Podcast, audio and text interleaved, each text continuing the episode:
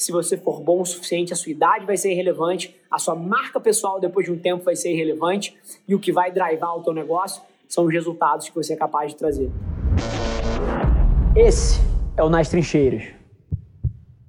Fala pessoal, sejam bem-vindos a mais um Dois Centavos, o programa onde eu dou o meu ponto de vista em cima das perguntas que vocês, vocês, jogam aqui embaixo nos comentários do YouTube. Então já aproveita, pausa o vídeo, pensa o que, que você perguntaria para mim se você tivesse tete a tete comigo. Pode ser egoísta mesmo, leva para você, para as suas dores, seus desafios. Também curte, compartilhe com alguém que você acha que vai tirar valor daqui. E, como você sabe, não tem enrolação direto para primeiro. Geraldo Júnior, cara, não tenho empresa, mas o que, que você falaria para alguém que precisa aumentar a produtividade relacionado aos estudos e não consegue?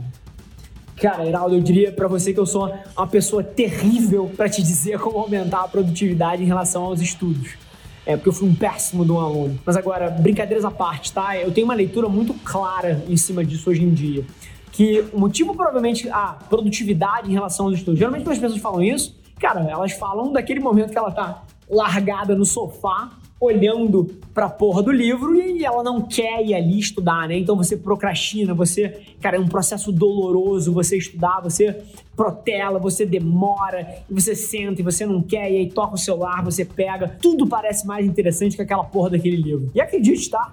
Eu passei por isso, eu vivi essa história. E o que eu aprendi ao longo do tempo é que eu tava cometendo dois erros gigantes. Erro número um, aquelas eram coisas que não me interessavam de verdade, ou seja, as minhas escolhas de estudo formal não eram as coisas que eu queria me entregar ou que me puxavam na direção delas. E na hora que eu ajustei essa primeira variável, tudo em relação a isso ficou muito mais fácil. E a segunda, cara, é que eu entendi que eu aprendo um pouco diferente. Cara, eu não sou o tipo de pessoa que senta numa sala de aula e assiste alguém palestrar. Eu não consigo. Olha para mim, cara. Eu não paro de me mexer, eu não paro de falar. Assim, é impossível que eu sente numa porra de uma aula e fique prestando atenção. Eu não opero dessa maneira, eu não aprendo dessa maneira. E a estrutura de ensino tradicional, ela poda as pessoas. Porque essa é a maneira que você precisa sentar para aprender. E, e, no final do dia, eu acredito que as pessoas têm modos muito diferentes de como elas aprendem. Então, cara, o que, que eu te sugiro? Testa algumas outras alternativas, cara. Testa vídeo. Testa, se você tá operando só texto, né, livro, estudo, etc. Cara, testa áudio, testa vídeo, testa troca. Eu aprendo mais que todo o resto por troca hoje em dia. É com conversa. E conversa profunda, não é bate-papo, é conversa interessante, inteligente que, cara, ramifica as coisas, que entende, é, que entende segundo as derivadas das ações. Assim, é quase um estudo, mas na verdade é uma conversa. Então, assim, hoje em dia eu aprendo de N outras formas que não é sentando a bunda na cadeira e lendo uma porra de um livro que é o modelo quadrado das antigas. Então, duas coisas que eu te falo, cara provavelmente a sua produtividade está atrelada a você não estar tá encaixando o teu tipo de pessoa, o teu modelo mental ao formato que você mais funciona. E número dois, você provavelmente não está estudando coisas que você gosta tanto assim. E eu te desafio a redirecionar esse esforço. Pensa nisso, vai fazer toda a diferença no mundo. Segunda pergunta, vamos lá. Marcelinho Pereira. Cara, me inspiro muito em você, tenho 20 anos, trabalhei numa agência e saí de lá para abrir a minha. É, mas estou com uma dúvida. Você acha que a minha idade, 20 anos, pode causar objeções e dificultar o crescimento desse projeto? Se sim, como você quebraria isso? Quero gerar conteúdo no meu Instagram pessoal para aumentar a minha autoridade, etc. E igual você faz sem ter uma sombra que atrapalhe o projeto. Cara, provocação super interessante, tá? Eu já desmistifico tudo isso te falando algumas informações que talvez você não leve tão a sério. Cara, o Mark Zuckerberg, ele levou o Facebook pro IPO, cara, próximo dos 23 anos de idade. Sim, ele não estava começando uma agênciazinha. Era um Big Tech IPO, 23 anos. Cara, o CFO, que é o diretor financeiro da Stone Pagamentos, uma das principais fintechs brasileiras que fez IPO lá fora também, tinha 21 anos quando fez o IPO. Cara, a Alessandra Giner, que é amiga minha e é CMO da companhia, tem 23. Assim, cara, idade não significa nada. O que significa é competência, capacidade de gerar resultado. Se você para pra pensar, cara, 90% das agências que concorrem com a gente, com a Velar, são comandadas com pessoas de 60 anos. E eu sou confrontado com essas pessoas todos os dias.